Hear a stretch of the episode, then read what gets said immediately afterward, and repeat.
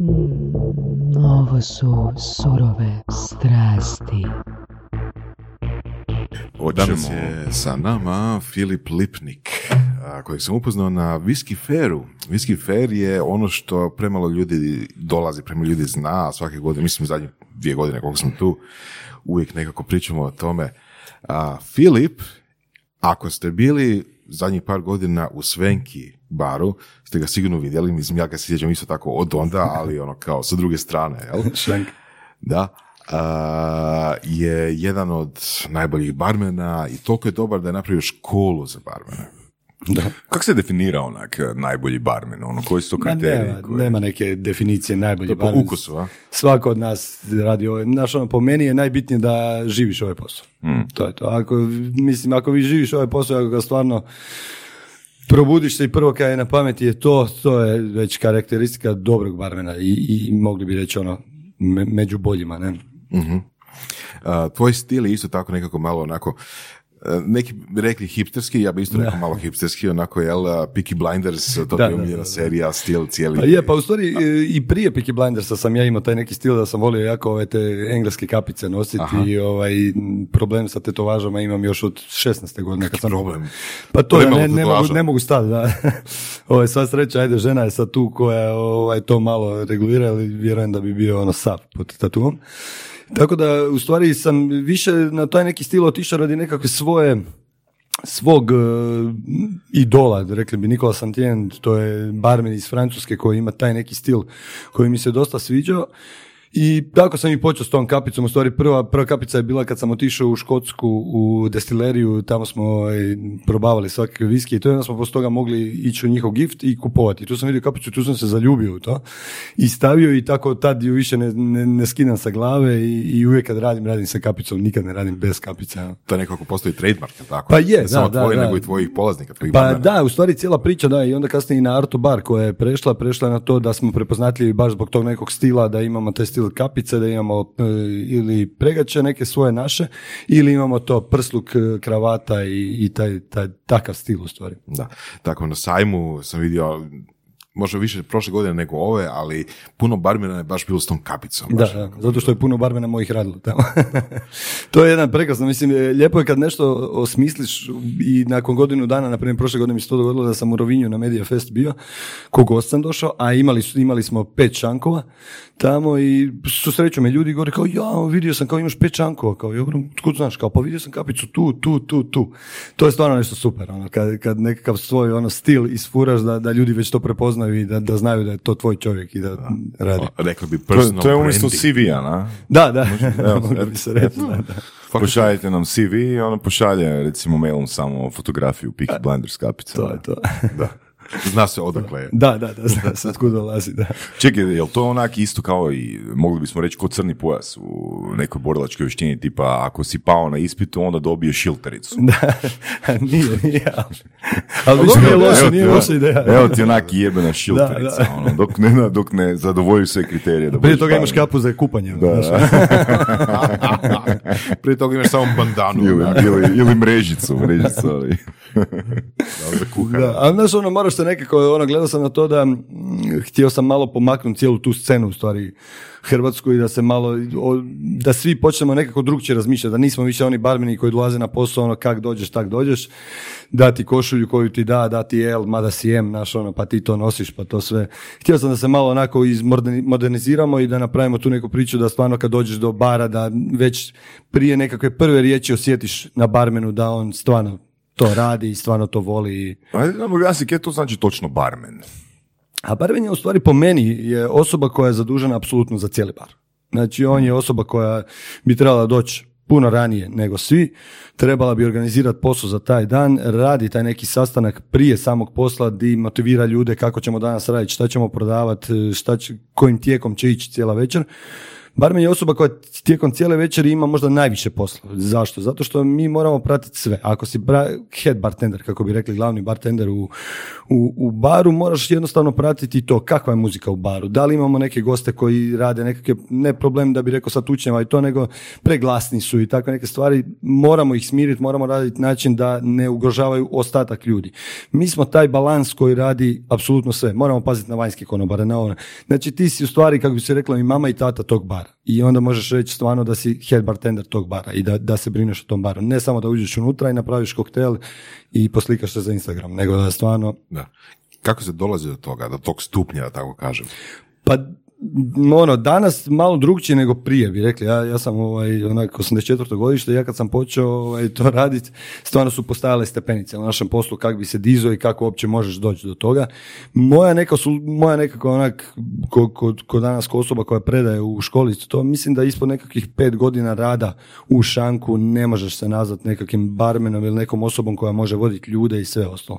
Jer današnji, današnji klinci su jako ovaj, izbubani, kako bi rekli, sa YouTubeom, sa Instagramom, s ovim, s ovim, i onda oni vide njih, ali ne znaju koliko su ti dečki godina i godina proveli negdje iza šanka ko barbekovi, ko ovako, ko onako, i onda bi oni čim završe školicu bili ti. I onda dolazi do tog problema da i vlasnici i voditelji skuže da premlaci ne možeš biti taj i onda se jednostavno počne gubiti volja i to je loše, to, to, to, to nije dobro, tako da barmen, baš pravi dobar barmen, stvarno moraš krenuti od nule da bi, da bi mogao doći do nekakvog stupnja, jer glupo bi bilo da ti kog nekakav glavni barmen imaš manje znanja nego neko ko je vanjski konobar ili tvoj bar back ili Istina, tako istina, nešto. da. Jel to znači da čovjek treba početi tipa od pranja čaša pa nadalje? U svakom slučaju, da. Ja, na primjer, moja, moja cijela priča je krenula tako da sam prije 17 godina počeo prati čaše i, i pratiti ovaj, šta se događa u baru i kakva je to priča. I onda malo po malo u moja vremena nisi imao YouTube-a, nisi imao ničega, pa, si, ovaj, pa je moja bila neka zaključak, ok, idem tražiti barove di rade tada nekakvi dobri barmeni, pa ću tražiti da budem neki bar back koji će sa strane ono, gledati i upijati sve što on radi. I tako da ono, u moja vremena je papaja bila na šalati, je bila onak nekakva institucija koktela i svega, mada ne smijemo zabraviti ni indis, ni latinu i takve nekakve barove. I tamo je gore radio taj Nikola, jedan u stvari, E, koja je to godina? 2003. Koja je? pa da, da. Jer da. ja sam tog Nikolu upoznao u Zrću i on je fakat bio superstar. tamo. Totalno, On je totalno. bio superstar, znači ono, i muški i ženski, Nikola, Nikola. I Nikola je bio lik koji je, ono, fakat to mi je ostalo urezano. On je bio lik koji bi za razliku od ostalih a, koktel majstora napravio koktel koji je fakat pitak bez obzira koliko alkohola Da, da, unutra. To, to mi je bilo ono fascinantno. Godinu dana poslije nije ga bilo i ono, iste koktele pijemo i ono, ogavni su u odnosu na Da, onaj da, koji je napravio on? Da. Tako da, Je, sad- je, sad- da, nik- mislim, i prije je to bilo drugčije, znaš, na primjer, ti si imao popis kad si trebao ući u papaju. Mm. Nisi mogao ti doći samo pokucati i reći ja bi radio u papaji. Znači, postojao je stvarno režim kako si mogao doći ovo. I tako je meni jedan put uletila prilika da su za novu godinu ostali kratki malo sa ljudima i dobio sam poziv, pošto sam bio na toj listi, da li vas interesira, pošto je ono, praktički bilo dva dana prije nove godine, Ma ja sam odmah rekao da, nema problema šta ali nije mi uopće bilo bitno šta ću gore raditi, samo da dođem u Popaju. I došao sam tamo, stavili su me u šank i nakon te večeri su mi drugi dan rekli da su jako zadovoljni sa mnom i da li bi htio pokušati kao raditi, ali ko vanjski konobar. Ne? I ja sam rekao da nema problema, samo da mogu ući u tim. Ne? I tako sam došao i tako sam upoznao Nikolu. Ne? Nikola je radio popodne, ja sam radio ujutro. I onda sam napravio sam sebi tu priču da ono, odradim do tri, dođem doma, pojedem, malo odmorim i oko sedam, osam na večer se vraćam u papaju, sjedam na šank i gledam što Nikola radi. I to je meni bilo fascinantno. Ja se sjećam da je nakon nekih dobrih mjesec dana kad sam ja dolazio svaki dan, on meni rekao, ajde uđi unutra i napravit ćeš pinu koladu. Je to u tom trenutku bilo kao da mi je milion eura neko ponudio ili rekao ono, potpisat ću za Barcelonu. to je tak bilo, ali da, i to je ta neka draž koju vučeš i imaš, a danas je to malo izostalo, ne, i zato je danas malo imamo drugčiji, drugčiji sistem barmena i mladih i to. Kad kažeš ljudi dolaze kad su gledali YouTube pa dođu on, tipa, on misli da mogu biti barmeni, jel? Da, da. Um, jel to stvarno se događa u praksi? Stvarno dođe ono tipa neko, od, ne znam, 18-19 godina ili, ili šta ja znam, tu negdje i kaže, evo, ja bi sad odjednom ono, vodio bar. Da stvarno ima toga. Da, ima toga, ali nažalost do, dosta klinci ovaj, uđu u, u tu priču, ja i juniori volim znati, uđu u tu priču pa radi na primjer godinu dana u baru i onda bi on sad već postao voditelj tog bara. Znači sad više mu nije interesantno biti barmen, nego bi on sad bio voditelj. Zašto? Zato što svi oni voditelje gledaju na način kad uđu kroz bar, kad nose one papire, kad dva puta u, u danu stane na kavu, popriča s nekim, eh, to bi on. Ne vide onu drugu stranu voditeljstva i svega. Po meni je voditeljstvo najteža i najgora moguća možda ovaj solucija biti u baru, jer ti si stvarno osoba koja mora biti dobra i sa ljudima koji rade za tebe i za vlasnicima i sa, sa, ovaj, sa nekakvim direktorima i to, tako da jako, jako težak zadatak i tu je problem što u stvari mladi ljudi nemaju više neku ljubav prema malim stvarima. Znači on se ne veseli doći na posao i napraviti neku novu e, dekoraciju. Ne veseli se doći na posao pa osmisliti nešto naš onda nećemo danas stavljati tu čašu, nek ćemo zamotati tu čašu u novinski papir pa ćemo tak davati. I to je onaj problem što ne traže nešto od sebe, nego kopiraju druge. To je možda malo Mada opet moram reći, imamo, imamo i opet dobrih mladih ljudi koji stvarno žive ovaj posao i mislim da bi mogli ovaj, imati dobru budućnost što se tiče toga. Kako si ti počeo? Što je tebe vuklo prema tom smjeru, prema tom životnom putu, da tako kažem? Da, pa mogu reći brat, ajde, brat je bio prvi koji je ovaj, otišao u gostiteljsku školu i onda nakon toga on je išao za kuhara i iz kuhara je otišao u te vode šankera, ne, i tad, je, tad, tad sam, ja sam otišao u Papaju i u Papaju sam radio jedno vrijeme, nakon toga je došlo do toga da kako je Papaja imala zrče, na zrče ste imali tri tri u stvari kao ranga ljudi koji ide. Idu glavni barmeni, onda ispod toga ide prva rezerva, pa ide druga rezerva. Za ne daj Bože da se nešto dogodi. Ne? I u jednoj rezervi u toj se dogodilo da sam uspio dobiti da odem u Papaju na jedan vikend. Kao, trebalo mi jedan vikend. I došao sam tamo i tamo je bilo, tad je to zrče bilo, ono samo je bio Kalipso i Papaja, nije bilo ko danas. Ne? I to je bilo, ono, meni u tom trenutku to bilo fenomenalno, ono, polugole cure, ne znam, tulum, znaš, ono, i takve stvari, ti radiš koktele, uvijek si nekako u centru pažnje, uvijek si ti taj kojeg, ono, svi kao gotive, jer hoće dobar koktel, hoće malo više alkohola i to. I tako da, ovaj, tamo je bilo super. Onda sam od tamo, otišao ovaj, u, u bazu, ne znam, da ako je neko iz Zagreba i sjeća se, to je današnji galerij. Prije galerija je bio Baoba, prije toga je bila baza. I tamo je brat radio i tamo sam došao, tamo nije bilo nikakve veze sa, sa, sa koktelima. To je bilo u takva vremena da se sjećam da je gazda u jednom trenutku donio Nescafe Classic. I mi smo to gledali ko čudo, ono, šta je to, još znaš, ono, bila je kava, šla kava, mlijeko i bijela kava i to, to se neko donio klasik, čuj, klasik, kaj ćemo se s tim sad još zeza to, ono, danas imamo Neskafe, ne znam, od brusnice, ono, koliko je to daleko otišlo. I tamo su došli u jednom trenutku neki dečki koji su pitali da li bi oni mogli raditi kao event sa koktelima, ne? Ja sam tad već nešto znao ovo ono oko toga i bio sam ono čaran, ja sam došao tu subotu na posao, ono sav izvan sebe. Oni dečki su to radili i tu sam stvarno shvatio da, da, da to stvarno volim i da bi to htio raditi i tako sam to, krenuo sam u tu priču sa sa bazom i kasnije sam ovaj, počeo sa tim nekakvim malo jačim barovima. Ne. Nakon, e, nakon tog e, papaja sam otišao raditi za jednog gospodina koji imao pet barova u, u, u, Zagrebu. Jedan je bio na Cvjetnom naselju, na Cvjetnom trgu, a drugi mu je bio u sadašnja Ribica i tri točkice. To se zvao apartman. E, I mi smo tamo počeli te neke koktele raditi, ali tad je još uvijek bila solucija da kokteli su se pili na moru. Znači nisu hmm. se pili u Zagrebu i nisi mogao tu prodati priču nekakav, to je vrijeme bilo Sex on the Beach, ne znam, Blue Lagoon i to, to jednostavno ljudi nisu, nisu htjeli pit i onda su, došla je varijanta di je najviše se prodavala mix pića. Znači, Jackie Cola, vodka Red Bull i takve stvari. Bambus, a? To, da. I tu je meni to bilo fora, ali ja to nekako nikad nisam htio ono natočiti Jackie Colu i to je to. Nego uvijek me fasciniralo, dobro, daj, bacit ću tu bocu, pa ću krenuti nešto oko glave, pa ću natočiti, pa ovo, pa ono. Pa sam imao nekakvih ludih fora, naš ono, staviti prst u led, pa onda izvadiš, pa zaliješ sa zipom upaljačem, pa zapališ, pa curi zapališ cigaretu sa prstom. To je ono, wow, bilo, znaš, ono, da. I takve neke stvari su me fascinirale i onda su me jednostavno i drugi ljudi kad su me vidjeli su me gurali u te neke vode, ajde ti mali ipak odi malo tu koktele, odi ovo, odi ono. I tako je to sve, po, sve, sve, malo po malo krenulo. Jedno od e, nekakvih većih e, stvari gdje mogu reći da sam dobru školu obavio, to je bila Biblos diskoteka u području, to je vodio gospodin Denis Herceg. U tadašnjem vremena je to bilo nešto wow, jer je bio disko koji je primao 3000 ljudi, ja mislim da je još uvijek najveći disko u Hrvatskoj koji imamo. Mi smo unutra radili kao u restoranu. Znači, doslovno kao u restoranu. Ti si imao doslovno svoju obleku koja je bila košulja, prstuk, kravata, nema veze što je vani 30 stupnjeva, nema veze što je ovo, on je zahtjevao. Imao si, na primjer, nekakve priče. Moraš imati na poslu kaugumu, moraš imati kondom, moraš imati papirić, moraš imati e, ovu e, kemijsku i čokoladicu. I za sve bilo objašnjenje. Čokoladica se jela, na primjer, oko četiri jutro kad ti pada e, ona, i snaga i, i ovaj, koncentracija i to, pojedeš čokoladicu da te malo digne. E, kemijska i papir je bilo da možeš zapisati ili da možeš dati uvijek gostu ako te zamoli. Kondom je bio stvarno, ono, koliko god smiješno izgleda, ali nevjerojatno za ovaj, koliko ljudi dođu. Za i ona- goste, je, da. da, da, znaš ono, jel imaš ili imaš. I to je bilo tako da se to brzo pročilo, da smo mi stvarno jako, jako profesionalni, jako to sve mi držimo i imamo. Naprimjer, mi smo dan prije velikih eventa, subotom su naprimjer gostovali David Guetta i takvi, mi bi imali u petak bi imali generalnu probu. Svi, redari, konobari, hostese, svi obučeni, svi na svojim mjestima stoje i on prolazi kroz cijelu diskoteku i gleda svakog čovjeka, kako stoji, kako se ponaša, kako...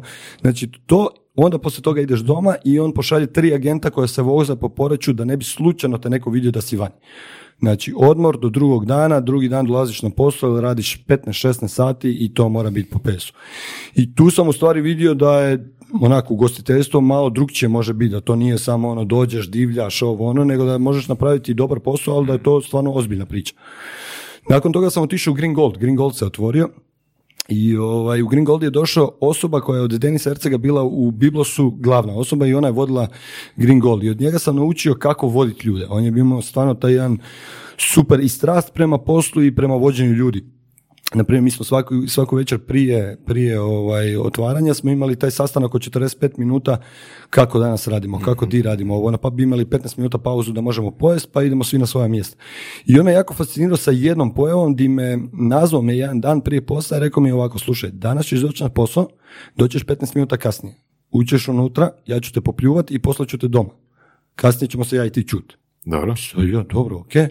Ja dolazim unutra i sad 30 i nešto konobara stoji za stolom. Ja sam glavni barmen Green Golda, ulazim unutra i on, ok, ovo je Filip Lipnik, glavni barmen, molim vas svi pljesak, svi plješću, plješćete osobi koja je glavni barmen, a kasni pola sata na posao. E, tako da znate, Filip Lipnik od danas više neće biti glavni barmen i on danas ide ča, a čućemo se s njim kad će biti kasnije. I ja sad tu krećem sa njih 30. Zašto? Zato što je on dobio od 30 u jednom trenutku pet novih konobara. I on je njima htio dokazati da ako on stera jednog Filipa Lipnika koji mu je glavna osoba, kad će se te govoriti osobi koja je tek došla na posao. Tako da tu je stvarno imao tu psihologiju koja je bila ono fenomenalna i, i, i super od, na primjer, situacija di dogodila se situacija da smo imali jako puno posla i vraćao sam neku bocu iza na piramidu. Piramida je onaj dio gdje stoje boce, ne, ali bilo stakleni. Ja sam tu nešto vrtio, baco, bum, pukla je piramida. Znači 20 i nešto boca je palo na pod. Između mene i drugog šankera u najvećoj špici. Znači ne možeš proći. Ne možeš- On je ušao u tom trenutku i, e, sve ok? Je, sve pet. Samo peglaj, samo peglaj dalje. Onda što ono sam totalno bio iznenađen jer kad je završio sastanak, kad sam došao tamo dobio sam takvu jezikovu juhu od sat i pol vremena da nisam mogao vjerovati. Ali onda mi on to i kasnije objasnio. Ja da sam tad ušao i da sam napravio dar Margoto, tebi kao su glavi, ni više ne radiš, ne možeš se posvetiti gostima ovo. S ovom stranom je stvarno podigo i napravio to da sam ja još više napravio i to smo napravili na kraju super. Tako da ovaj, od njega sam naučio taj dio, naprimjer, dosta je bilo bitno kako barmen izgleda. Ili konobar ili bilo ko. Oni su stvarno bili malo rigorozni, koliko god, aj kažemo sad, naš ono, ne bi smjeli gledati ko je debel, ko nije ovo ono, ali on je pazio jako na to. Znači, stvarno morao si biti u nekakvom treningu, morao si uvijek biti pristojno obučen, crne hlače, crna košulja, unutra sve uvučeno u, u, ovim, sa strane u džepovima sve što moraš imati i to i to mora izgledati ono ko maneken. On je stvarno na to bio. Kasnije primijetiš da bitno je to. To je stvarno bitno. Bitno je i radi drugih gostiju, bitno je i radi tebe. Dosta, dosta bitno je izgled barmena. Na primjer, u današnje vrijeme kad je jako, jako puno brži je posao nego što je bio prije, nažalost, danas ljudi koji imaju malo više kila u šanku ne mogu raditi. Ne zbog toga što oni ne izgledaju lijepo, nego jednostavno je posao toliko brz da on ne može to izbaciti. On se ne može u 300 puta u večeri sagnu dole, uzet, dodat led, ovo, ono, jednostavno ga koči ga i ta debljina, koči ga i cijeli taj ono, stil života koji ima. Tako da, Ovaj, do- dosta, je bitno, dosta je bitno. Ja, na primjer, u svojoj školici svoje klince, ovaj, kako bi se reklo, maltretiram, da svako jutro kad se probude moraju popiti čašu vode i moraju napraviti 10 sklekova i 10 trbušnjaka. Jer na nekoj svjetskoj bazi jedni poznati barmeni su napravili da su se malo pomaknuli od svega toga, cura i dečko su zajedno i napravili su fitness bartending. Opa. Da, di su htjeli objasniti koliko mi u stvari kila dižemo kroz večer, koliko se naša kičma tereti. I to, na primjer, došlo je do nekog zaključka da preko 300 kila barmen digne u večeri boca, šejkera i ostalih stvari. I koliko je bitna ta naša hrana, koliko je bitno to da si stalno u treningu i da to možeš izvesti. Jer stvarno nije lako 13 sati biti na nogama i uz to još šejkat i, i dizat boce i biti nasmijan i svakoga ovaj, dobro prihvatiti. sam četiri ponavljanja na benču, kaj ti to? Da, Ono, istina, istina. da. Ili kružne treninge, palić i to je to. Da. kažeš barman, kažeš konobar. Jel te smeta kad uh, te kažu konobar? Ne, nemam, nemam, nemam problema s tim e, uopće. Zato što ja u stvari govorim da smo mi svi ugostitelji. I ja kad svoju školicu upisuju, oni svi barmen, barmen, ja govorim ne, učimo vas biti ugostitelji. I to je dosta veliki problem. Danas su se počele jako, jako stavljati te neke titule, znaš, ono, ja sam barmen, ja sam barist, ja sam head bartender, ovo ono. Ljudi svi radimo za istu stvar i za isti cilj. Tako da mislim da, da je nepotrebno. Može se čovjeku objasniti ako, znaš, ono, te već pita da, ali sada neko pije, oprostite konobara, sad ti ideš spraviti, ne, ne, ja sam barmen, tom gostu to ništa ne znači, samo se ispo glup po meni u tom trenutku jer on ne zna ni šta znači barmen. Danas dosta ljudi uopće ne zna ni razliku između barista i barmena. Kamo E, koje razlike? Objasni nam. Da, barista je osoba koja kuha kave. Barista je osoba koja kuha kave, koja je zaljubljena u kave, koja radi pretežno prve smjene i, i ima taj neki svoj stil sa kava. A barmen je osoba koja se brine o alkoholnim pićima, bez alkoholnim pićima i takvim nekim stvarima u popodnevnoj smjeni ili u noćnoj. Tako da. Znaš kako iz filmova, pogotovo starijih filmova, tipa Sinatra, ono, tak, te, te, Da. te doba, tog doba, uh, barmen isto tako nekakva osoba koju ljudi pričaju, znaš, ono, sad, znaš, imaš osjećaj, odnosno i nekakav film, nekakav film noir, nekakav, jel, sad mrak je, gomila alkohola, ne znam, na baru i sad, ne znam, ono, umorni, ne znam, uh, Sinatra ili neko sjedi na baru i sad se jada barmenu. Jel imaš takvih situacija? Ma da, praksi? ima, ima. Pa mislim, gledaj, prvo, prvo ono što ja govorim i za, za, za, za barmena, barmen je osoba koja ako je ušla u ovaj posao i stvarno živi taj posao, mora raditi jako puno na sebi. Zašto? Zato što jednostavno mora prihvatiti da je on u baru taj filter. Znači, mi smo ta osoba, kako bi to nekako ono, slikovito objasnio, Vas dvojica ste danas tu bili i ubili ste se od posla i svega i dogovorili ste u šest popodne da idete negdje popiti koktel. Znači došli ste u taj bar i izabrali ste moj bar. Znači ja vam moram dokazati zašto ste izabrali moj bar. Ja moram biti ta osoba koja će vas lijepo prihvatiti, koja će naš znati tu razliku kad trebam pričati s vama, kad ne. Znaš, ono, i to je isto dosta bitno. Ima dosta barmena koji misle da moraju stalno ono, pričati, stalno nešto ulaziti u nekakve priče s ljudima. Nije svakome do priče. Možda je došao tu stvarno popiti taj svoj negroni i ono, pustiti misli, ali ima i ljudi koji nam se stvarno javljaju. Mislim, čuo sam tisuću i rastava i prevara i, i ne znam svega čega ne, ali ovaj, meni je to zanimljivo. Zašto? Zato što opet, kad kažem, opet od svakog učiš. Ne? Od svakog učiš i svaki put čut neku novu priču, zanimljivo je. Čak, nažalost, ali nekad ti onak čuješ neku priču di sam sebi veliš, ma brate, meni je super. Znaš, ono, meni je super. Tako da, do, meni, meni je to fora, meni je to, to stvarno fora, ali opet velim, moraš imati malo i godina za to, znaš, moraš opet nešto i proći to, jer kad si mlad imaš 20 godina, nije baš da ti se sluša sad o njegovoj prevari, o tome kako mu je propala firma i to, jer ti bi sad tu ipak neke dvije curice s kojima ćeš ti pričati. Kad dođeš u neke godine, onda su ti počinju biti stvarno interesantne i zanimljive te teme i, i, ovaj, i, i fora ti je, zašto ne? Mislim, imam jako puno prijatelja koje sam upoznao stvarno na šanku. I onda kasnije se iznenadiš u stvari koliko su ti ljudi i jaki u nekim poslovnim stvarima i, i ostalim. Ovaj, I koliko, na primjer, na kraju ti pomognu u nekim, nekim stvarima koje ti trebaju. Da. Već je dugo dosta uh, u ugostiteljstvu. Je, 17 godina. 17 godina, ono, sigurno si vidio svašta, ono. U, da. bilo je svega, da, bilo je, ne znam, ne moram, mislim, znaš, ono, ne, ne znam kako bi sve opisao, kakvih sve situacija se, se doživjelo i vidjelo, ali bilo je bilo ludih stvari, bilo je, ne znam, Huka bar koji kad se otvorio u Vodicama, ovaj najveći Huka bar je bila jako zanimljiva fora da kad smo mi otvorili taj bar, jednostavno nekako taj bar u Vodicama nije nešto proradio. Mi smo kao mislili to će biti ono beach bar koji će ubijati, ali nekako ni- nije to proradilo. Bili su trojice gazde, jedan je bio bosanac od njih. I on je nakon mjesec dana došao i rekao, dobro, ok, ja vidim da ovo ne ide, ovo, sad ćemo ići po mojim pravilima. I u roku od nekakvih tri dana je došao bus pun cura iz Bosne. Pun. Znači one su izašle van, on je njih stavio, ok, vas 15 idete dole u grad, kupite sve moguće pištolje i obične puške na vodu koji postoje. Vas dvije ćete biti na šanku i on je u roku od 24 sata napravio. Da smo imali dvije cure koje su bile na šanku sa šmrkom, imali smo 15 cura koje su po cijelom baru išli i samo dijelile te pištolje. Odjedanput je napravilo se to da je Huka iz nekakvih, znaš ono, normalnih nula bodova došla do 100 bodova i di su sad svi iz Splita, iz Zadra počeli dolaziti jer su čuli da se da je tu totalna zezancija, proljeva se. Znači to je doslovno znalo biti da cura dođe na šank, naruči koktel, uzme ga i proliga u mene. I to je to, i njoj je to smiješno. Ja uzmem kiblu vode, zalim nju. I to je ono bilo super. Ali opet ima i trenutaka kad nije super. Sjećam se kod danas ono prošli, prolazio je nekakav dečko koji je bio ono kod stijene odvaljen. I, I vidiš na njemu da nije tip koji tu treba biti. Znaš, jer vidiš da smeta ga sve, okreće se, nije mu to fora. Ovo ono i ovaj kolega Jan, je kao, e, sad će vidjeti, znaš, i uzo punu kiblu hladne vode i fljosu njega. Ono. I sad da se ovaj okrenuo, pogledao ga je, uzeo onaj fotelju od ratana i bacio direkt unutra nama u šanku. Ono. Znači, onak, bilo je samo dosta dobro, da su redari njega izvukli van, ono, i od tog trenutka smo malo stali sa tim našim zezancijama prema gostima, smo skušali da nije baš svakome ovaj, zanimljivo. A bilo je napravljena situacija gdje sam radio kod ovaj, u nekom baru, ajde nećemo sad imenovati točno bar, ali znaš onako radiš, radiš i ko u filmovima kad ti neko veli samo jedan put je nastao mrak ono, ispred tebe, znaš, ono, ja dignem glavu i ispred mene stoji Ovran Elister, znači borac iz UFC-a, znači on je tad bio ono wow, čekaj samo malo, znaš, ono, da oči promijeni. Čekaj, to je čovjek koji je bio u UFC-u, koji je sad glavna faca, što radi u Zagrebu i što radi na mom baru, znaš, ono.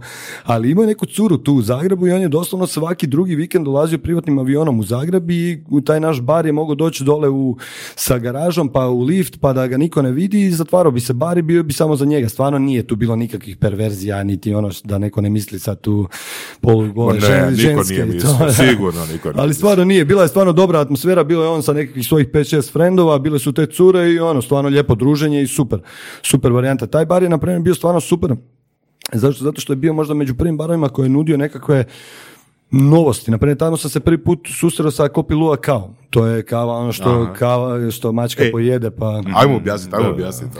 Pa to je u stvari zrno, zrno jedno koje mačka pojede, probavi i izvadi iz sebe. Oni ga očiste, naprave od toga kavu i to je stvarno vrhunska kava i vrhunska priča kave. Znači, probao si. Jesam, jesam, da, da, probao sam i radio sam s njom. Samo jednostavno nije za Hrvatsku je preskupa. Znaš, ono, šalica Koliko je 500-600 kuna? pa je, sad, ja mislim da u ono vremena još je bilo i skuplja. Mislim da je bilo čak i duplo po tisuću kuna i mislim da je šalica je koštala oko 100 kuna. Tako da ono, a i s druge strane mi smo još uvijek malo naš onak, kako bi rekao, zadrti oko takvih nekih stvari. To je, ma, znaš, ono, mi smo više za to, ajmo to sprdat, nego ajmo to probat. Znaš, ono, to je mačka, kako se kaže, Posrala, srala, posrala. da, i ostale stvari. Ali velim, ono, na primjer, takav jedan oren koji dođe naš, pa otvara šarman debrinjak koji je onak zlatni, koji košta ono po 5-6 tisuća kuna i otvoriš ih po 10 u večeri, to je, ne znam, ako voliš ovaj posao, onda ti to stvarno lijepo, znaš, jer opet ti držiš neku bocu koja je stvarno prevrijedna i sav taj stil otvaranja i točenja. Što misliš o tome? Recimo, ta pića koja su stvarno možda, sigurno su neke precijenjena. Da.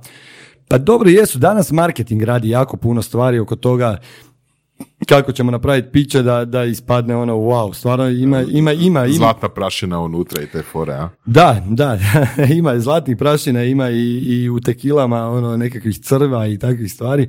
Velim, e, marketing, zavisi, opet je sve nažalost došlo do toga koliko novaca se ima. Znaš, jer sad moramo biti iskreni, na primjer, evo, naš Old Pilot je stvarno dobio nagradu za najbolji craft gin i, i svaka čast i to je stvarno pravo natjecanje bilo i sve. Ali opet s druge strane da vi pogledate, mi naći ćete još u 2020. od jedan put deset glavnih e, zlatnih nagrada koji su ljudi polijepili, stavili ovo ono, jer ima ne znam koliko u godini natjecanja za gin. Da. Tako da ono, nije, nije baš svaki proizvod da je 100%, ali opet s druge strane imamo i dobrih proizvoda. To ne možemo reći. Evo, stvarno ja moram reći da u zadnjih koliko dve godine smo se mi ko Hrvati napokon probudili, meni je to stvarno tužno jer ja ne volim onu staru priču, znaš koja je bila ona, on ti radi u Njemačkoj. Znaš, ono, kad je bilo ovo privremeno, pa onda njega gledaš, znaš, ono, I tak- vozi mečku. da, da. Tako je počeli sa alkoholom. Znaš, ono, to je iz Španjolske, znate, tu je mandarina, ovo. Ok, mi to sve imamo u Hrvatskoj. Znaš, ono, zašto niko se ne bavi u Hrvatskoj s tim? Imamo probleme, ja sam ne, prije nekakvih 5-6 godina, ja i moj prijatelj smo došli na ideju da bi isto radili s alkoholom, pa nam je gospođa u banci rekla da mi spadamo u, u kategoriju trgovaca s oružjem. I da je Teroristi da, ste. da ćemo dobiti kredit, vjerovatnost je ono jedan prema dva milijuna. ono. Tako da vjerujem da sad kad vidim dečke koji su počeli otvarati to, vjerujem da se to malo sve smanjilo i danas imamo stvarno lijepih proizvoda, ala jedan Old Pilots, ala jedan dvor koji se sad napravio, dvor je prvi konjak hrvatski koji se napravio. Imamo, na primjer, jedan Monkey 47 je džin koji je ono, jedan od najcijenjenijih džinova na svijetu i ne znam koliko godina već za redom je uvijek među top 3. On od prvog dana koristi hrvatsku borovicu. I on od prvog dana na svom videu po, ima, ima kak se zove, jako cool video di dolaze on, njih dvojica u Renault četvorci do nekog dede i deda njima, e, tu ja to sadio, ja ovo. I to je fenomenalno kako su to ljudi ono Nice. vani super ovaj, prihvatili, a mi tu nikad to nismo niti vidli, Da, niti ni- nikad ono- čuo zapravo. Da, Mislim, ono, da, Maki da. 47, ako se ne vjerujem, taj broj 47 dolazi od broja začina, broja Začina trava i koji su biljaka, unutra, da, koji su unutra, da, da, da. I Jedno to tih- nije- eto, nije- Mislim, znao da je iz Hrvatske. Da, i recimo. na primjer taj džin nije uopće star, taj džin je dosta mlad Čekaj, džin. taj džin je... je Ne, ne, ne, iz nego- Ne, ne, sastojak, samo je borovica, borovica iz Hrvatske. Znači, u stvari A glavni, brovica je ono što daje džinu onaj okus, ono po boru, onaj, onaj glavni, glavni sastojak, glavni sastojak, da, koji, koji imamo u džinu. Tako da velim, danas smo super, malo smo opet pretjerali, mi svi u svemu pretjerujemo, to znamo i sami kad se otvorio suši, sad 300 suši, otvorio se, ne znam, onda prije toga vok ili takve stvari. I onda se, s, tak je bilo sad sa džinovima. Mi smo, mislim, prošle godine imali 12 hrvatskih džinova. Ove godine, da, ove godine mislim da će ostati šest. Jer to je ono koliko mi možemo i kaj možemo. Znaš, ono, lako je to napraviti, ali niko ne razmišlja kako će to prodati, kako će... Danas znamo svi da bez marketinga ne možemo ništa. Mi možemo imati najbolji proizvod na svijetu, ako nemamo dobar marketing, nećemo ga prodati nikad. I tu se dosta zaboravlja i na te barmene koji rade u barovima. Znaš, malo ko dođe u bar, evo All Pilots je to radio i to je stvarno lijepo. Znaš, ono, I osobno se upozna s tim barmenom i osobno mu ispriča priču i osobno mu pokloni možda tu bocu.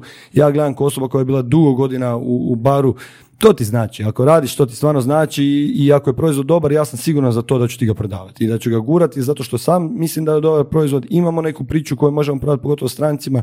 Danas stranaca u Zagrebu ima stvarno gro. Ono. I tako da kod nas je još u Hrvatskoj teško. Ja znam, ja sam u restoranu jednom radio gdje smo probali priču sa kolicima. Dođeš do stola, ja prezentiram muški i ženski koktel i dajem.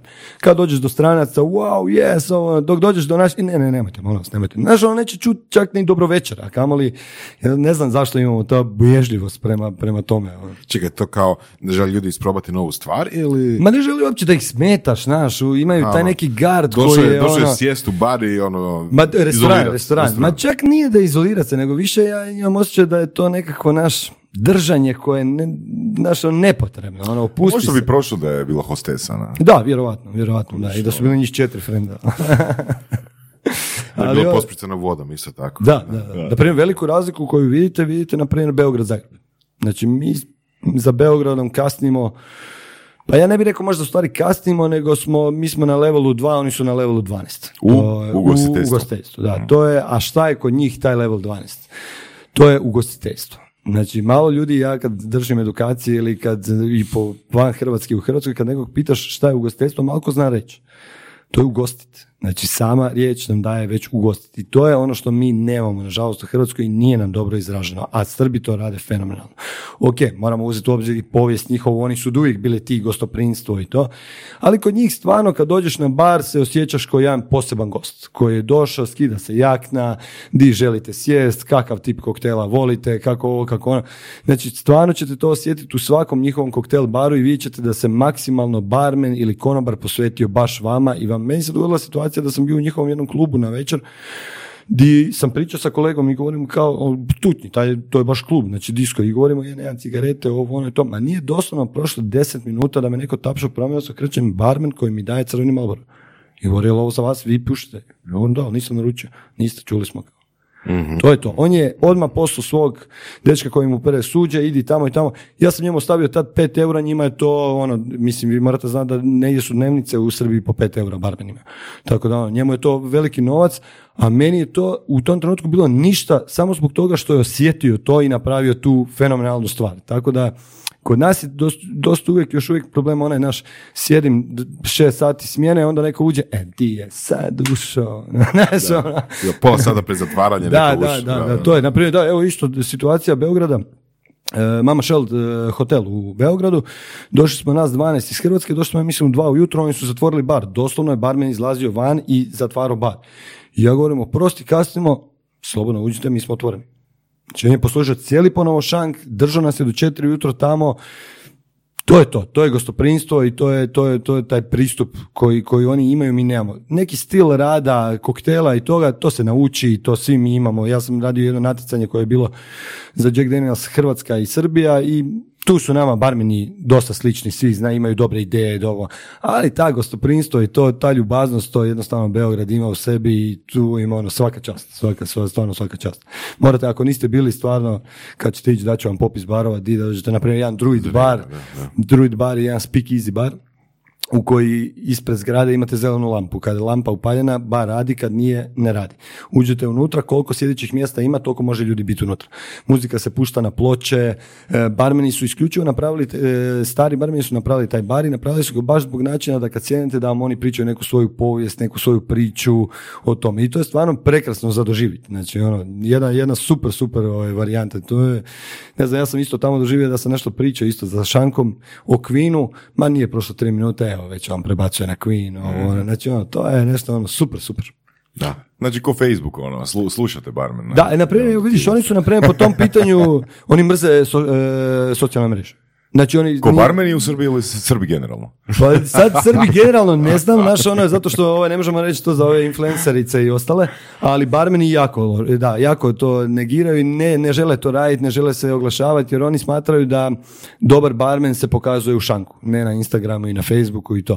Što je s jedne strane dobro, s jedne strane nije dobro, zato što ono, ipak je to nekakva besplatna reklama koju možeš uvijek iskoristiti i ako si dobar barmen, dobar si barmen i na Instagramu i na Facebooku ili uživo, ali Tako je, da. Sigurno postoji neko superstars barmeni, jel da, koji se neko i reklamira, mislim, sigurno sam tu i tamo neko da stvarno i, i postane influencer, vjerojatno Da. takvih slučajeva. Pa je, da, pa dobro, znaš, ono, svi mi koji smo malo duže u ovom poslu i imamo neke godine, praktički možemo već reći da smo nekakvi tipovi influencera, naši, da nas ljudi prate i, i to, ali i dalje velim, moraš imati nešto iza sebe, ne smije ti se dogoditi da si influencer koji kad te pozovu negdje da razočaraš, da pokažeš da to nije to, jel na slici znamo svi, dobro, to uvijek ispadne. Da. A, pričao si o tome kako barmeri, kako opće, opće osoblje nekog bara ili restorana se odnosi prema gostima. A isto tako si pomenuo gosta koji eto, zna, tvojim riječima znaš da nije bio za, za tu situaciju, za, za, za, tu lokaciju, jel? Da. Onaj, onaj mrga koji je jel, bacio. Da, da, da. Pa da, ima uvijek, znaš, Kako je, kakav, kakav gost treba biti u koktel baru? Kako se treba ponašati? A Ne, ne, nema tipa gosta. Znaš, ono, nema tipa gosta jer po tom onda ne bi imali vjerojatno znaš, ono, 20% ljudi koji bi samo dolazili u bar. E, bitno je samo dobro, znaš, ono, nekakva pozitivna vibra koju imaš. Ono što ni ja, na primjer, barmen ne voli, ne voli ovo što se danas događa, to je naš ono, on sad na YouTube je vidio nešto o džinu, pa sad dođe na šank, pa sad tu on pametuje kakav je džin, kakav nije, kakav... Sad opet, znaš, ako imaš iskustva, onda ti to fora, zato kad ti to slušaš i znaš da Smiješ to u stvari nije istina, ali mu ono kao podilaziš i govoriš dobro je, dobro je sve.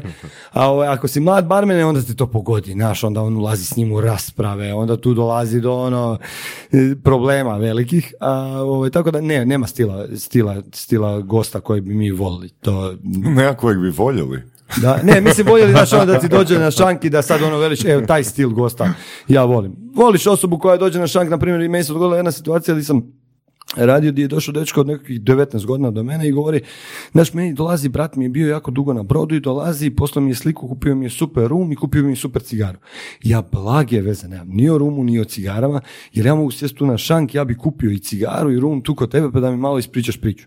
Evo, to je, na primjer, idealan tip gosta. Znaš, ono, kad sam sebi prizna, stari, ja ne znam, zato sam došao tu i volio da mi se objasni. Znaš, ono, Super. a mi jedva čekamo da objasnimo. Znaš, ono, tako. Ozbiljno. Da, zašto ne, normalno. Znaš, ono, pa glupo je znanje držati samo za sebe. To je, to nije fora. Jel, opet, mi bez dobrih gostiju ne možemo napraviti ni priču, jer ako će svi opet ostati na onoj varijanti, znaš, ono, piće se Jackie Cola ili ono, prije Red Bull vodka, danas gin tonic, nećemo ništa. Ja mogu napraviti 300 koktela, ali ako on nije zainteresiran da popi taj koktel, ništa. A može biti zainteresiran jedino ako ga ja zaintrigiran sa tim ili sa radom. Meni nema ljepše nego u Svenkiju kad bi znali doći muž i žena Dobar dan, izvolite, ovo, ono, pa ja bi piju, ja bi deci vina, da li ste možda probali koktele kad naše ovo, ono, joj nisam, nema, nema veze, nema problema, evo pivica je ovo i onda ja počnem raditi koktele, znaš, i onda ja sad tu vidim sa šanka, oni gledaju ovo, pa sad ona pita, a koji je onaj crveni bio, pa on pita, kaj je ovo s viskijem bilo i oni na sljedećoj rundi meni govori, ma ja bi ovaj crveni, ja bi ovaj.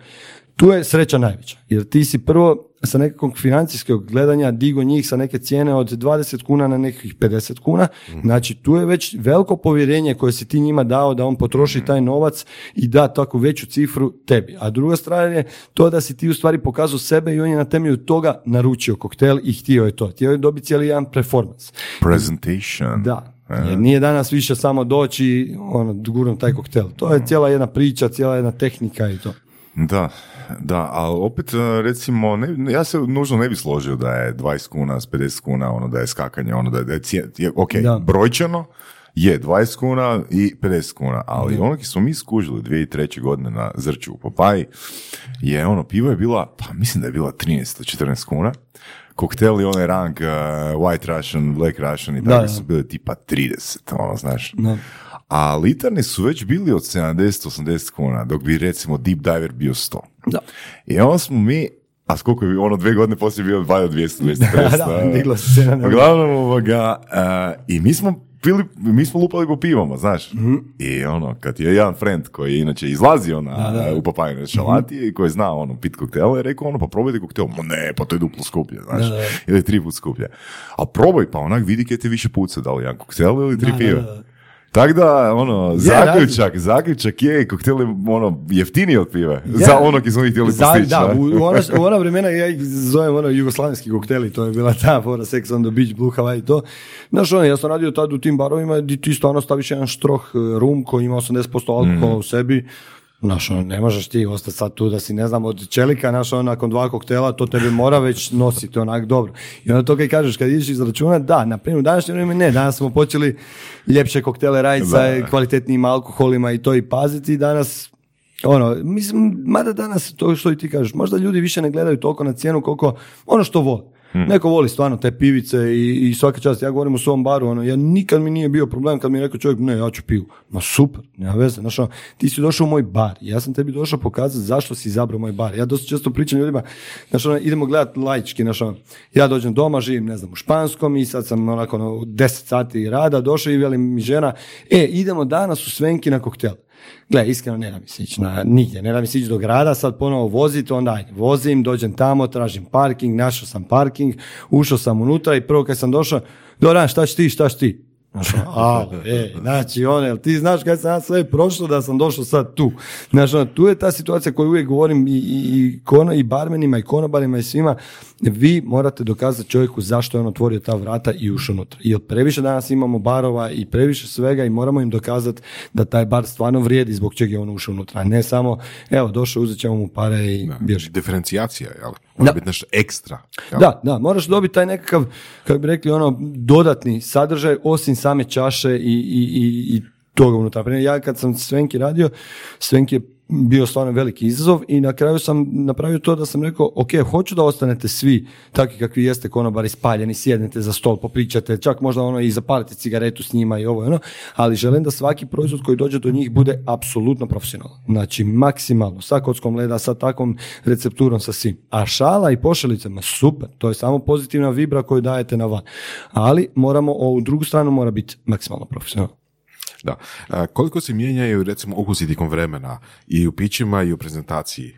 Kako, koliko, prosim? Koliko se mijenjaju ukusi gostiju tijekom, vremena? sad je baš nedavno kolegica Teja Lavrščak rekla jednu super stvar da ono da nema teže nego kad nam dođu na šank i kažu ono e, napravi mi nešto po svom. Znaš, ono, tu moraju biti neka dodatna pitanja od nas barmena. Da li voliš kiselo, slatko, gorko? Da li voliš e, e, long drink? Da li voliš nešto kratko? Da li voliš e, gazirano, ne gazirano? Znaš, ono, nešto moramo Da, ali inače ako pohvatati. kažeš mu napravi nešto po svom, dobiš čašu vode, onako. Pa naš ono, da, i dve kocke, to, ono, to se prije ono zvalo Tom Collins. to, ovaj, tako da ono, neka pitanja mu moraš postaviti i nije uvijek da ćeš pogoditi. Znaš, ono, jer jednostavno i zavisi od dana, od toga osobe šta je jeo, kako je ponašanje, znaš, ono, to je ono, dosta često kada govorim za cigare, ono. Nemojte, brate, doći u disko i pušiti cigare kao Al Capone. Ono, nije cigara da se puši u disku i da sad svi vide. Da, to je jedna ono stvarno predivna stvar za koju treba čovjek napraviti 45 minuta do sat vremena svog gušta, sjest, uzeti nekakav fini rum, uzeti tu cigaru, sam sa sobom, naš ono se opustiti, popušiti i izaći. I onda možeš shvatiti čemu ta cigara služi. Nije Na, na nekom vidikovcu, ne, na da, planini. na primjer, fenomenalno. Isto koji dosta često mi se dogodi na, na radionicama da to je veliki problem da ljudi uopće ne znaju piti alkohol. Znaš, ono, to je ono naj, najčešće da se taj alkohol stavi u usta, onda se onak strese jako tijelo i. Znaš, onda kad mu objasniš, ok, ajde sad ponovo uzmi taj alkohol, stavi malo u usta, prođi kroz cijela usta, progutaj to i lijepo udahni i onda mi reci, da, stvarno je, vidiš i vanilija i kasnije mi ostane. To je, znači ono, to je isto kao kad ja govorim, znaš ono, kad neko ko voli jest, znaš ono, kad ti priča o toj hrani, jednostavno i ti odmah hoćeš pojesti tu hranu, jer ti preko njega izgleda to zanimljivo i fora. Tako da ono, moramo i naučiti pit, nije samo, znaš ono, Tekila je trenutno sad taj najveći problem. Što ja sam Kao ljubitelj... previše ljudi voli tekilu ili? Ne, premalo ljudi Premalo voli tekile, da, naprimjer ja sam ono ljubitelj tekile i čak na jednu stranu sam i, i ovaj, jedna osoba koja gura tu eh, jednu marku Heradura i El Himador u Hrvatskoj i to su tekile sad totalno drugčije od onoga što smo mi pili, napili se i to. To su nešto tekile koje odležane u bačama, koje imaju svoj neki poseban šmek, miris i, i to je nešto super.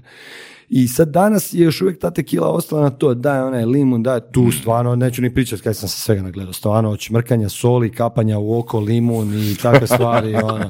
Stra- stranci su tu ono neograničeni s glupostima ovaj, oko, E, a vezano na štrok, sorry, gdje te prekidam, ja sam vidio šmrkanje štroha. Ne, to je ovi što nisam još doživio, da, to, To, to, to boli Da, da, sigurno. Ali sam doživio da, je- da, da mi je došao na šank jedan e, Zagorec koji je došao priča da kaj mi znamo, on rakije pije, on ovo, ono, i onda je kolega išao se napraviti onak ludi i govori, ok, hoćeš probati jednu našu rakiju, znaš kako smo mi barmeni radimo svoje, ovo, ono, vele, ako popiš jednu, ako popiš dvije, dva komada, mi te srećom častimo në nas. Daj ta sim, kaj biš ti meni, ovo, zum, prvu kad je mazno, već su usne otišle dole, naš, već je faci se vidjelo da nije dobro, ali su bile neke cure sa strane koje su cijelo vrijeme slušale, pa sad nismo, mogu ispast, znaš, ono da ne mre. Daj još jednu, ne, maznuli još jednu, pazi, to je sad već 0,6 štroka, ne. I ja govorim, ovo me gleda, ajmo ga rađe s nečim drugim, jer ovo ne bu dobro, ne. Ja govorim, ajde, rađe da te počasti, ne, daj to meni, jabun to. Treći, on je otišao, vratio se nakon nekih 3-4 dana, to je bilo na sezoni i jeba vam, kaj ste vi meni dali, probudili sam se u nekom jarku, sad povraćano, znaš da to ne možeš, da si od stijena odvaljen, jednostavno alkohol radi svoje i ne možeš to ovaj, maknuti od sebe da, da boš ostao na nogama, to je teško. A velim, kad se tiče te tekile, to je ono što, što danas, na primjer, je na svjetskoj bazi je tekila tonik, sad trenutno broj 1, na primjer, od London, Pariz i takve stvari, kod nas je još uvijek gin. Broj 1, dosta slična je varijanta, ide, ide tekila, ide tonik, ide unutra svježi grape i onak jako je zanimljivo, i jako je fora to popit. I velim, kad radim edukacije, kad počnemo toj tekili svi odmah, daš da pomiriši već je, u, wow, znaš, ono, što to ima neki miris, to više nije naš ono, samo ono, alkohol koji piješ. Ovaj, I danas je, na primjer, dobra priča koju barmeni, ako i malo imaju nekakvu kreativnost u sebi, mogu ju poslužiti na neki drugi način. Ja sam, na primjer, u Svenki uradio to da bi došao na posao na rezubi lubenicu i ananas. Na nekakve komadiće i stavio u frižider. Oni bi se zaledili kad bi naručio tekilu, ja bi ti dao tekilu u nekoj malo ljepšoj čaši, ne više one male šutere i dobio bi komadić e, lubenice zaleđene. Znači popiš tekilu i pojedi tu lubenicu. To već ima nekog smisla, ali ovaj limun i sol, to je ono doslovno kada ćete doći u Slavoniju i reći čovjeku koji radi rakiju, "E, ja ću popiti sad tu rakiju i komad čokolade. Znaš, ono, čovjek će te pogledati i htjeti ubiti. Tako da ni u Mes- Meksiku baš nije to super ono, da, da ljudi to odobravaju. Taj odakle ta, odakle je Da, ta ideja fakat, tud to. Pa znaš, ono je iskreno da ti budem točna, točna ideja, ne znam otkud, otkud je, ali je fora kao da, da je bilo, Valjda filmovi ili nešto? pa vjerovatno, znaš, on koji, i- koji korona. Korona je isto sa pričom limete, stavlja se unutra, ona u stvari povijest je napravila to da muhe ne idu na vrh boce i da ju miču. Tako isto i ovo bilo nekako kao slučaj di, di kao ćeš ti popit, staviti malo citrusa u sebi, staviti tog alkohola i te soli i to će napraviti kao nekakav šok, bum u ustima. Što meni iskreno nikad nije napravio šok i bilo mi je to sve nekak ne, nevjerojatno. Imate dosta napravljeni i barova koji su onak alternativni gdje dođete na šank već vam stoji sol i stoji vam puna kibla limete. Znači već vam daje taj mind, daj dve tekile dok neka mi izmislimo kaj ćemo piti. Ne. Tako da, ono, i ne, velim iskreno, ne znam otkud točno je ta, ta glupost po meni nastala, ali napravila veliki boom. Je, veliki boom. memo, to je baš mem. Da. Primjer mema bilo onak, sjećam se u pušćinama disko kluba jednog onak, ono, tri, četiri šanka, ono, hrpetina ljudi pijete kile. Na sol, limon, uglavnom. A, kak, kakva je to edukacija, ono, tipa, rekao si da postaneš, ajmo reći, ozbiljan barmen ili neko profesionalan barmen, da. je proces od pet godina. Znači, to nije samo rad ili, a, znači, to je, ono, moraš sjesti za knjigu, moraš učiti, Pa pretpostavljam. gle, moraš, da. U svakom slučaju, mislim, moraš poznavati ono što prodaješ. To je, to je ono naj, naj, najbitnije.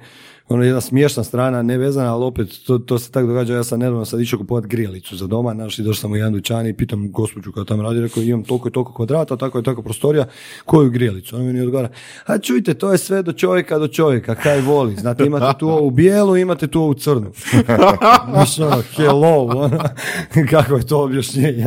To ti je isti odgovor kao, a no, daj mi neke napravi po svom izboru. Da, da, da, znaš, ono, tako da isto i u baru moraš znati, znaš, ono, kakva je vrsta džina, kako ju poslužiti, koje su viski, imamo burbone, imamo irske viski, imamo škotske viski, ne možeš samo prvu bocu uzeti i dati. Nešto moraš znati. Ok, ne, velim, Ka- ja, ka- kako učiš za to? Onak, ne znam, uzmeš e, knjigu o viskiju i sa strane imaš pet boca. Pa ne, gle, I prvo, to se zove zagrijavanje stolice i viski Pa ne, pa prvo krećeš u stvari općenito od povijesti, znaš, ono, kak je taj alkohol uopće nastao i ko je uopće to izmislio i kakva je došla ideja. Nakon povijesti i kako on dolazi do cijele te procedure da nastane viski, onda poslije toga te počnu zanimati brendovi. Zašto su drugčiji? Zašto je Jack Daniels drugčiji od Jamesona? Zašto je Jameson drugčiji od Monkey Shouldera?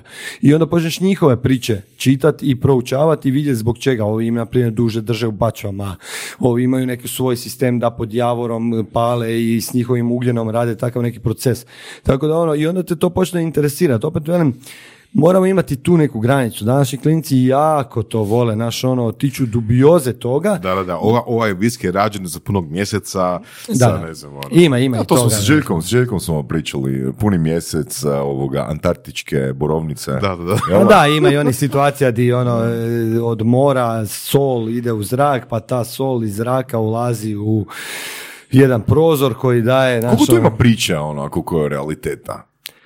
Pa gle, dobro, opet moramo biti iskreni da nekakve velike kompanije, ali na primjer Jack Daniels i tako, mislim oni stvarno drže do toga i to nije, nije šuplja priča i... Šta, ako, ako kaže da je pun mjesec, onda stvarno je pun mjesec. Da. A mislim sad koliko je, pun mjesec je, ja vjerujem da oni njega stavljaju to na taj nekakav dio, dio on dobiva nekakve svoje, sad da li to krajnjem kupcu stvarno ulazi Daj konkretno, u usta možete ispričati o čem se radi sa punim mjesecom i Jack Danielsom. Ma ne zajebam Ne, ne, nije Jack Daniels. Dobro, ok. nije, nije, nije ta priča. Ali ovaj, velim, ono, ima, ima solucije, danas već to ulazi u stvarno. Zašto? Zato što danas su počeli, na primjer, ovaj, ljudi koji destiliraju te stvari i to su počeli uzimati barmene u svoje, ba- u svoje nekakve firme i to i oni im rade dosta često te neke recepture i takve stvari da bi poboljšali, jer mi smo prva osoba koja najbolje zna možda šta će krajnjem ovaj, kupcu biti interesantno. I tako, su ona, tako se dogodilo sad i taj neki boom u zadnje vrijeme da su jako puno barmena postali brand ambasadori. Zbog čega? Zbog toga što možda najbolje zna ispričat priču o tom proizvodu i to, ali s druge strane gubimo dobre barmene u barovima. I to nije dobro. To, to je, na primjer, loša strana. Da ti sad, na primjer, da jako imaš puno brand ambasadora koji kad dođu u bar nemaju sad više kome to ispričat.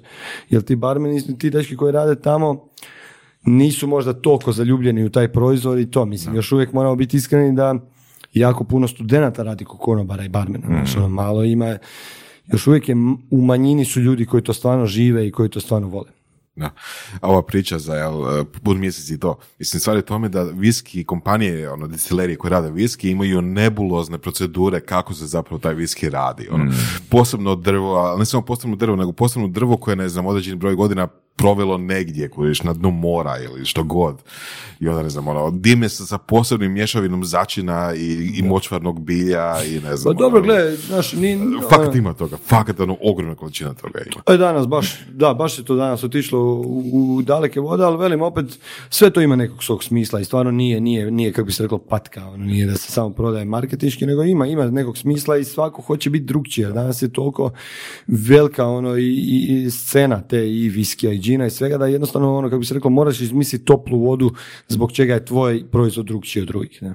Da, mislim koliko to, što si ti rekao, koliko to zapravo korisnik, mislim, kupac e, osjeti, to je druga priča. A, tu je sad opet koliko, je, koliko, oni, koliko oni ulažu u to da ti njihovi e, brand ambasadori ili osobe koje su zadužene taj proizvod dobro znaju to objasniti barmenu i da onda barmen to zna dobro objasniti na, na van. Osjetiš, osjetiš miris mora, jel da, jel da, jel da ga osjetiš, jel da, jel da. Da, koliko, koliko tu ima sugestija? Kako tu ima sugestija ono kad navedeš osobu da osjeti nešto što možda ti osjećaš Da. ili ne postoji. znaš? Proljetni dašak vanilije. Da, da, da. da.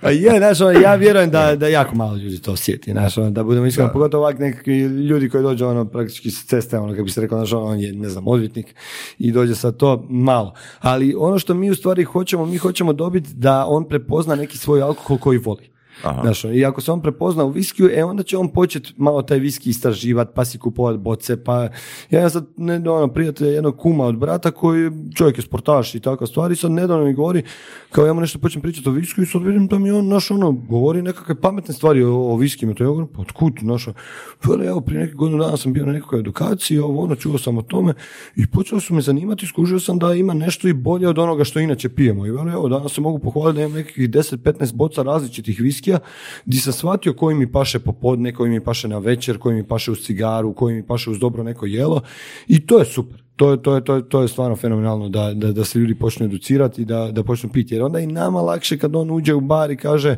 znate, ja bi old fashion, ali bih htio sa tim i tim bourbonom. Čekaj, čekaj, znači e, prepoznaje što mu paše ujutro, popodne, na večer, Dobro, ujutro cigaru. ne, ujutro sigurno ne. Mislim, razmišljam se onak, zapravo, zapravo, zapravo onako osoba bi trebala shvatiti koji je njen najbolji i najbrži put do rehabilitacije, na? Da.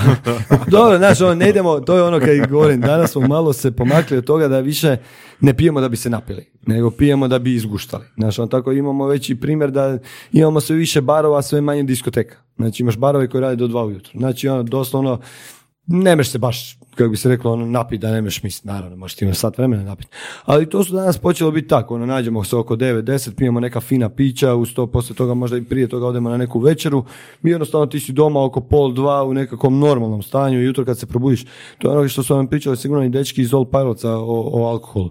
Bitan je taj alkohol. Znači imamo jeftini alkohol od kojih će nas boli glava drugi dan i takve stvari. Imamo alkohole koji su stvarno kvalitetni i to i od kojih drugi dan ne bi smjela boli glava, ne bi Je li to pitanje kemije, odnosno nečega u alkoholu, osim alkohola samog, ili je to pitanje tipa kako se miksa, koji su sastojci dodatni, dodani unutra, u Pa smislu... ne, kvalitete alkohola. Pričamo Koncentracije. Da, to je naprimjer dosta često kad me pitaju u koktelima, da li se može prepoznat, ne znam, u, u koktelu ide puno soka i takve stvari, da li se može prepoznat alkohol.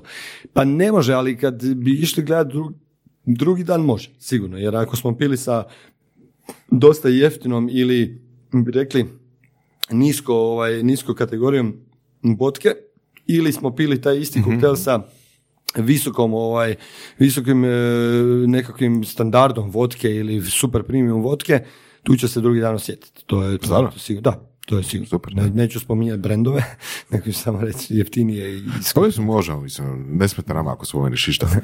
da. A, kako ide edukacija u tvojoj školi?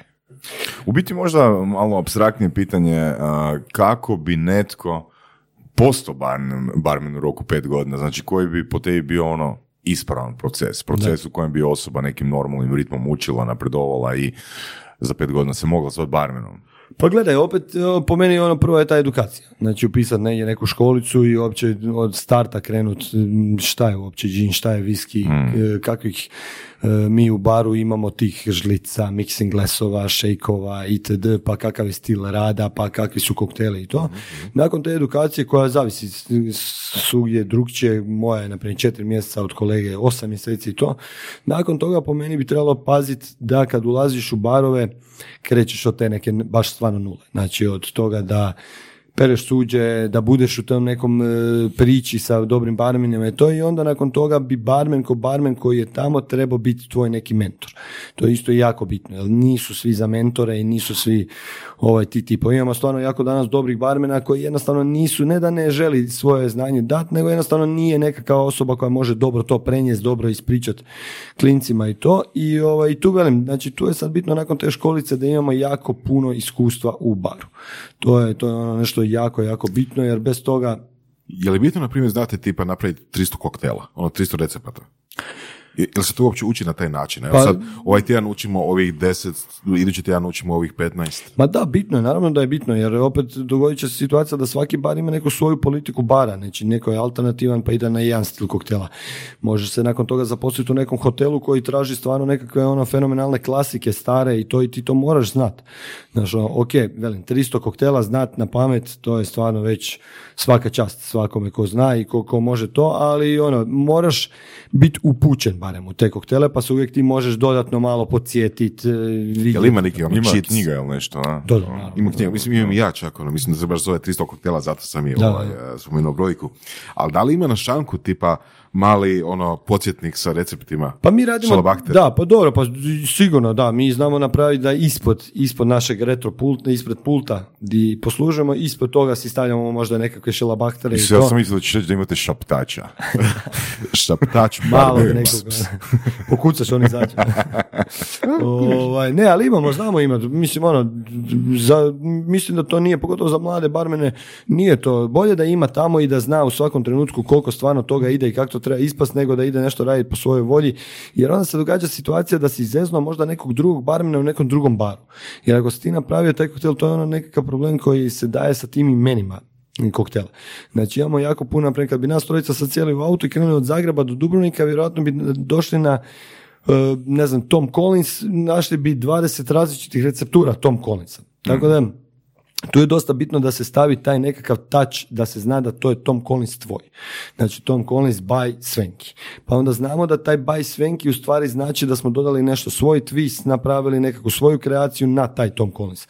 Ali ako ga nazovemo samo Tom Collins, onda ću ja napraviti original Tom Collins, on će doći kod, nekog, doći kod nekog drugog, neko će mu napraviti drugi i onda će ovaj čovjek će biti stav, znaš ono, sad više ne znam kaj je Tom Collins. Tu ga je radio, napravio ga crvenog, tu ga je napravio svjetlog, znaš, tako da nekakva, nekakva pravila bi se trebala poštivati ili napomenuti gostu, ovo je moj twist na Tom Collins.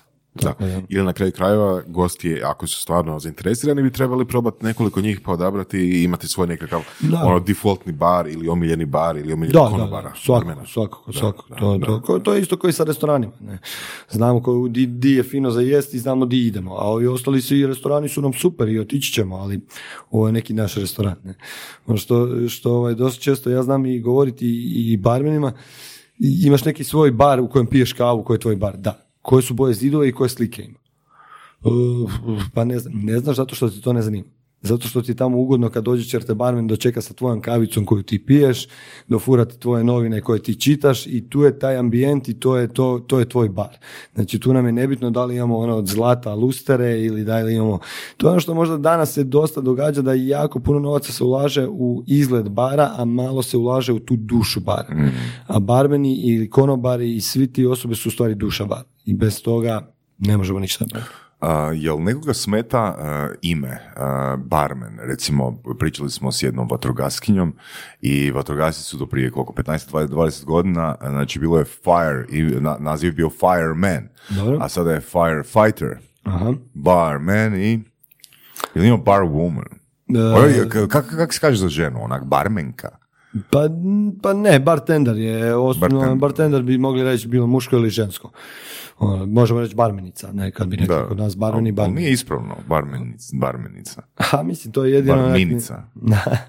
Jer, ali nema, koliko, koliko ja barem znam, niko se ne, ne, ne, ne pali na to. Ok, ima tih nekih, nekih mlađih, mlađih koji to kad se me nedavno pitao konobar, ne, nisam ja konobar, ja sam Da, barman, da. ili to ili koktel majstor, ne, nisam ja koktel majstor. Znači, stvari, ti si to, ti si koktel majstor, samo što to na, na engleskom znači barman ili bartender. Ne. A koji je odnos između onih barmena, tipa kad si ti bio, to smo počeli pričati, znači dvije i treće, četvrte i pete i ovih danas. Pa dobro, mi smo ona vremena više bili showmeni nego što smo bili barmeni. Znači, tad je Je bila... li to dobro bilo za to vrijeme? Pa je, bilo je dobro, zašto ne? Ono, tad je bila ta priča sa bacanjem boca, Da. Više nema. pu- pljuvanjem vatre i takve stvari. Pa nema zato što se danas cijela ta scena nekako pre, prebacila na taj neki old school način. Znači, di ti dočekate neki barmen koji je lijepo obučen, koji ima jako velika znanja o tom alkoholu. Da, o spiritima i to. Mi nismo sad nešto baš pretjerano ona vremena obraćali pažnju toliko na alkohole, zato što i nismo imali i ni puno alkohola. Bile su ono m, praktički 5-6 brendova s kojima si radio i to je to i znao si o njima. Danas ti kad pogledaš u svakom baru imaš po, na primjer, 20 vrsti viskija, 20 vrsti džinova i to. I danas se to sve više svelo na to da više se prati to od kud dolazi, od kud potječe, šta smo mi napravili, infuzirali i takve stvari, a manje ide na taj neki show. Show je ostao, na primjer, još na moru i to i to je super da je ostao, jer to je ta neka, mada, velim, ja sam tip koji bi volio i pokušavam to da napravimo taj nekakav i show i, i old school da nekako spojimo pod jedno jer smatram da su se kokteli napravili radi zabave. Mm. I toga da ljudi budu onak nasmijani, da budu dobre volje i to. Danas se u nekim barovima dosta onak se napravi to da doslovno ono kad uđeš ti uopće naš ono i bed i neugodno pitat za kokteli ovo jer se i oni nekako postave dosta onak preprofesionalno, pa ti više nije taj ambijent da si ti tu smiješ, nego ono doslovno koji u nekakvim sad fancy restoranima, ono, i ne osjećaš se ugodno u stvari. Ono. mi se to, da je to ta ideja, taj Peaky Blinders uh, stil, mm da ti da on imaš konobare koji su onako uh, istovremeno, ok, obučeni su u uniformu, to je neka vrsta uniforma, a s druge strane onako isto tako veseli i zajebanti, ono, jel, da trebaju pokazati, eto sad smiješ tu naručiti nešto što nikad nisi ili nemaš pojma i bit će ti ok. Da, da, da. Nije, ono, to je, na, na primjer, dosta, dosta bitno je da konobari, vanjski konobari budu educirani sa strane svega što imaju u baru. Jer budimo iskreni, on ne može prodati moj dobar koktel vani ako ga on nije napravio ili ako ga on nije probao. To je ono, to je najbitnije. Mi smo, ja sam u Svenkiju prije dvije godine napravio tu situaciju da su svi morali ići u školicu. I svi su morali završiti školicu jer Velim, nije isto kad ti dođeš do gosta i ispričaš tu priču koju si ti radio, ti znaš cijeli proces rada. Ili ono, pa znate, ovaj dosta ide, znači, taj dosta kupuju i ne ide. Dobar je, dobar je. Da, da, dobar je, crveni je, znate, ne vrte Tako da bitno je, bitno je da su ljudi educirani jako. Da. Škola? Škola, da. Škola je četiri mjeseca, u stvari počela je cijela priča takva da sam došao do, do zaključka da bi možda mogao nekakvu svoju priču koju sam imao životnu i ljubav prenijeti na te neke mlade, mlade generacije i prenijeti njima svoje znanje. I počeo sam prije nekakvih, kad je to bilo, prije tri godine sam otvorio akademiju, krenulo je u startu sa nekakvim poznanstvima, prijateljstvima, dečki koji su radili sa mnom, koji su bili onak zadovoljni s mojim radom i to. I onda je to malo po malo se dizalo, danas se možemo pohvaliti da nakon tri godine stvarno imamo jednu profesoricu iz e, Curu iz Srbije koju sam doveo baš zbog tog nekog hospitalitija i tog njihovog, njihovog nekakvog načina na kojeg on gledaju u gostiteljstvo i to. Tu sam i ja. E, školica i akademija traje četiri mjeseca Svaki dan? E, četiri puta u tjednu. Ovaj, po sati pol vremena napravili smo ih u nekakvih tri, kao tri do četiri grupe. Prva grupa je učenja o alkoholima, u stvari spiritima i kako nastaju, od kud dolaze itd. Onda sljedeća nam ide u tu varijantu gdje im objašnjavam, ja dolazim prvo je drži Ana, onda držim ja drugi dio gdje objašnjavam prvo ekonomiju bara. To je ono dosta, dosta bitno jer malo, malo mladih ljudi znaju da tih tri čaše koje se razbiju na dan na kraju godine koštaju dosta novaca, od 30 pa na više tisuća kuna. Ozbiljno. Da, i da to nije baš zezancije, da od svakog proizvoda moramo probati iskoristiti maksimalno što možemo i kad idemo guliti tu taj limun za nekakav pil koji stavljamo gore, da taj limun možemo guliti, ovo kasnije možemo cijediti pa dobiti dva proizvoda od jednog. Onda im isto tako objašnjavam koliko je teško danas vlasnicima i koliko to njih košta. Znači, ona, znamo napraviti e, priču di ja s njima otvaram bar. Znači, od početka od najma do ljudi, do svega, da vide koliko je na kraju ta cifra. Ona. I onda mm. kad njima kažemo, znači, ok, sad smo mi vlasnici, digli smo kredit i svaki mjesec imamo toliko i toliko davanja za sve tog, šta mi očekujemo od tog radnika koji zaposlimo. Očekujemo praktički četiri stvari. Očekujemo da bude pristojan, očekujemo da dolazi na vrijeme na posao, očekujemo da ima točan novčanik i očekujemo da zna asortiman. Znači to je u stvari minimum minimuma koji mi očekujemo. Ja sad govorim i sad on ne radi te stvari. A mi svaki mjesec moramo dati od nas trojice svaki po ne znam 50 tisuća kuna da bi pokrili taj mjesec. A zezda nas jedan čovjek koji ne može doći na vrijeme na posao. Znači, da li bi poludili? Pa da, ja ovo. Ja govorim, sad to počnete razmišljati prema svojim vlasnicima kad zakasnite na posao, kad ne napravite nešto što je dobro. Ne? To i čak im idem toliko daleko da im objašnjavam i tu varijantu plaća. Znači da dosta danas klinici misle da ima pet i pol plaću i da je to to. Znači on ne vidi koliko se daje državi, koliko su doprinosi, koliko je zdravstveno, koliko je sve. Znači, to, to, to su solucije i onda on vidi, aha, pa moja plaća u stvari sedam i dvijesto, a pet i pol ja dobivam. Tako da Pokušavam im to objasniti. Nakon toga idemo na, na priču toga da ih upoznavam sa barmenskom opravom. Znači kako sa šejka, kakvih šejkera imamo, šta znači mixing glass, zašto radimo u mixing glassu, žlice, ovo, ono. Danas gdje god dođete na bar vidjet ćete te džigere, ih mi zovemo, to su one mjerice i to. To stvarno nije sve danas došlo zbog toga da bi se mi, kako bi se reklo, preseravali, imali to, nego je stvarno danas moramo napraviti da ako ste vi došli u ponedjeljak na koktel koji sam ja napravio i u petak kad dođete na koktel, taj koktel mora biti isti, Da. mora biti identičan. I to radimo s Iste tim- mjere, iste oprema. da, i to radimo sa tim mjericama i sa tim. I onda na kraju imaju taj nekakvu dozu, to mi zovemo working flare, di pokušavaju spojiti jedno i drugo. Znači, to je stari i modern dio, di on će malo sa tom bocom drugčije okrenut, pa natočit, pa dat nekakav cijeli. Ja uvijek to govorim, mi, to je sve jedna velika predstava. Od četiri popodne kad krene smjena do dva ujutro dok ne završi, o, mi smo glumci, oni su publika koja je došla i mi u svakom trenutku moramo biti zanimljivi, moramo biti ovaj, fora da ljudi, ljudima bude fora i da ljudi to sve naruče i uzmu od nas ono što smo mi zamislili. Tako da to. U trećoj varijanti ulazimo u tu varijantu koktela gdje im objašnjavamo znači taj neki new, new old school i new age bi rekli. Old school su ti nekakvi kokteli ala old fashion negroni koji su stari po nekoliko tisuća, stotina godina i, ovaj, i di moraju se znati. To su nekakve stvari koje se moraju znati i onda im objašnjavamo te nekakve nove koktele koji danas idu sa da infuziramo svoje te vodke, pa onda radimo svoje simple sirupe od mente, od ovoga, od onoga i dobijamo neke svoje kreacije. Tako da u stvari su upućeni u to. I pošto imamo tu varijantu da imamo u sklopu i evente, pokušavamo ih gurat malo i u neke druge barove da osjete kako je to doći u drugi bar gdje nije sve namješteno, da nije sve tebi pod rukom i to. Ja naprimjer dosta imam, imao sam kad sam otvorio taj drugi dio koji ćemo se zataknuti ovaj eventa, da jako dobrih i vrhunskih barmena dođu na event i jednostavno nakon pol sata puca, nervoza, e, psovanje, ovo ono, zašto? Zato što je naučeni da ima maloga koji ćemo otići po led, naučen je da tu ima za oprat svoj šeker. Sad je došao na event na livadu gdje on praktički se mora snaći u svakom trenutku i tu sad je nervoza, tu je pucanje, tu je ono, znaš, tu se dokazuje koliko si ti u ovom poslu spretan i koliko znaš napraviti to što mi najviše radimo, a to je improvizacija. Znaš, ono, snaći se ako nema slamke, snaći se on, snaći.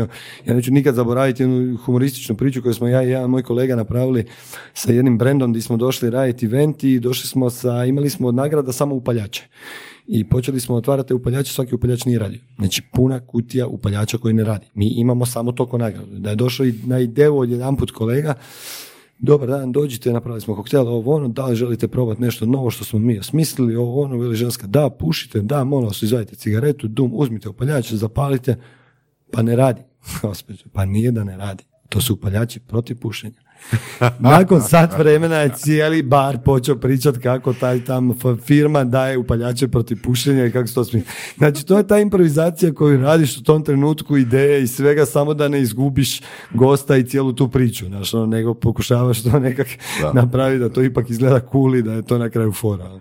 Koliko sudjeluješ u osmišljavanju priče baš oko, oko bara i cijelog lokala? E, jako, jako. To, to mi je u stvari najinteresantniji dio i, i to je dio koji smo sad počeli zadnjih godinu dana raditi, to je taj consulting za barove po, po, po Hrvatskoj i po Zagrebu. Danas možemo reći da stvarno imamo nekakvih tri projekta, za sad najljepša koja mogu reći.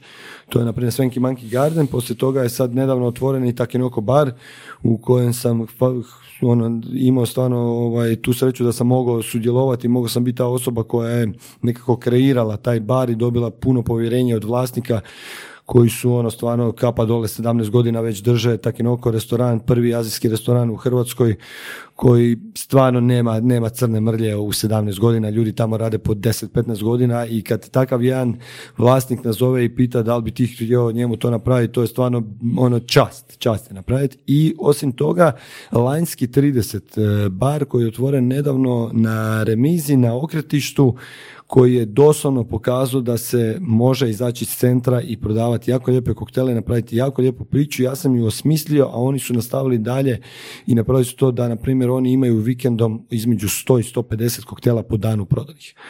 Na Trešćevci, na, na, na Ljubljanici, rekli bi ljudi luci, to neće proći, to neće, ali čovjek je stvarno napravio, ima jako prekrasan tim ljudi koji se brine oko toga, koji radi, ima ljudi koji to vole i to su neka tri projekta koji stvarno onak možeš reći da si ponesan na, na to da si bio jedan dio tima. Ti kasnije tu uđu barmeni koji si ti doveo i oni rade svoju priču i super, ali ono, lijepo, lijepo je to, to, je- to je stvarno super. To je nekako naj, naj, naj- najbolje u poslu. Znači to. kreativa. Da, kreativa. Da, da. da. To je, to je najbolje. I onda još i eventi dođu. Jel? Da, u stvari cijeli, cijeli smisao te moje firme je bio da sam u stvari prije nekakvih tri godine došao do zaključka da sam radio jednu večer gdje sam ja napravio dva koktela, za to vrijeme moj, moj učenik ili kolega koji ima deset godina mlađi od mene je napravio već ta tri ista koktela, bacio smeće, naplatio dva računa, ono, ja sam skužio, ok, Filip, mislim da malo klinci imaju više snage i svega nego što ti sad imaš sa 36 godina i možda bi bilo dobro, jer nikad nisam volio one barove i restorane ti, ti dođeš kod onog starijeg kolege i onda nemoj ti, meni, ja tako već 20 godina radim i nikad nisam htio biti taj, znaš, ono. I ja sam rekao, ok, ajde idem sad s ovom popričati da vidim uopće šta ja mogu sad poslije te 34. godine raditi, jer tu je neka prekretnica, šta ćemo, ne, hoćemo ostati dalje ti nekakvi konobari na kraju imati tu bijelu krpu i posluživati ili ćemo nešto probati napraviti svoje. Bar ko bar me nekako u tom trenutku nikako nije zanimao jer sam vidio i bio sam ovaj, u, u tim papirima i u svemu tome vidio sam koliko je to teško i koliko uopće nema više smisla kad si vlasnik, više te ne zanima bar, nek te zanima da li je ovo plaćeno, da li nije, da li je ovo došao na posao i to ja sam došao, ok, ja idem vidjeti šta me najviše zanima. Najviše me zanimalo to možda da prenesem to znanje na mlade.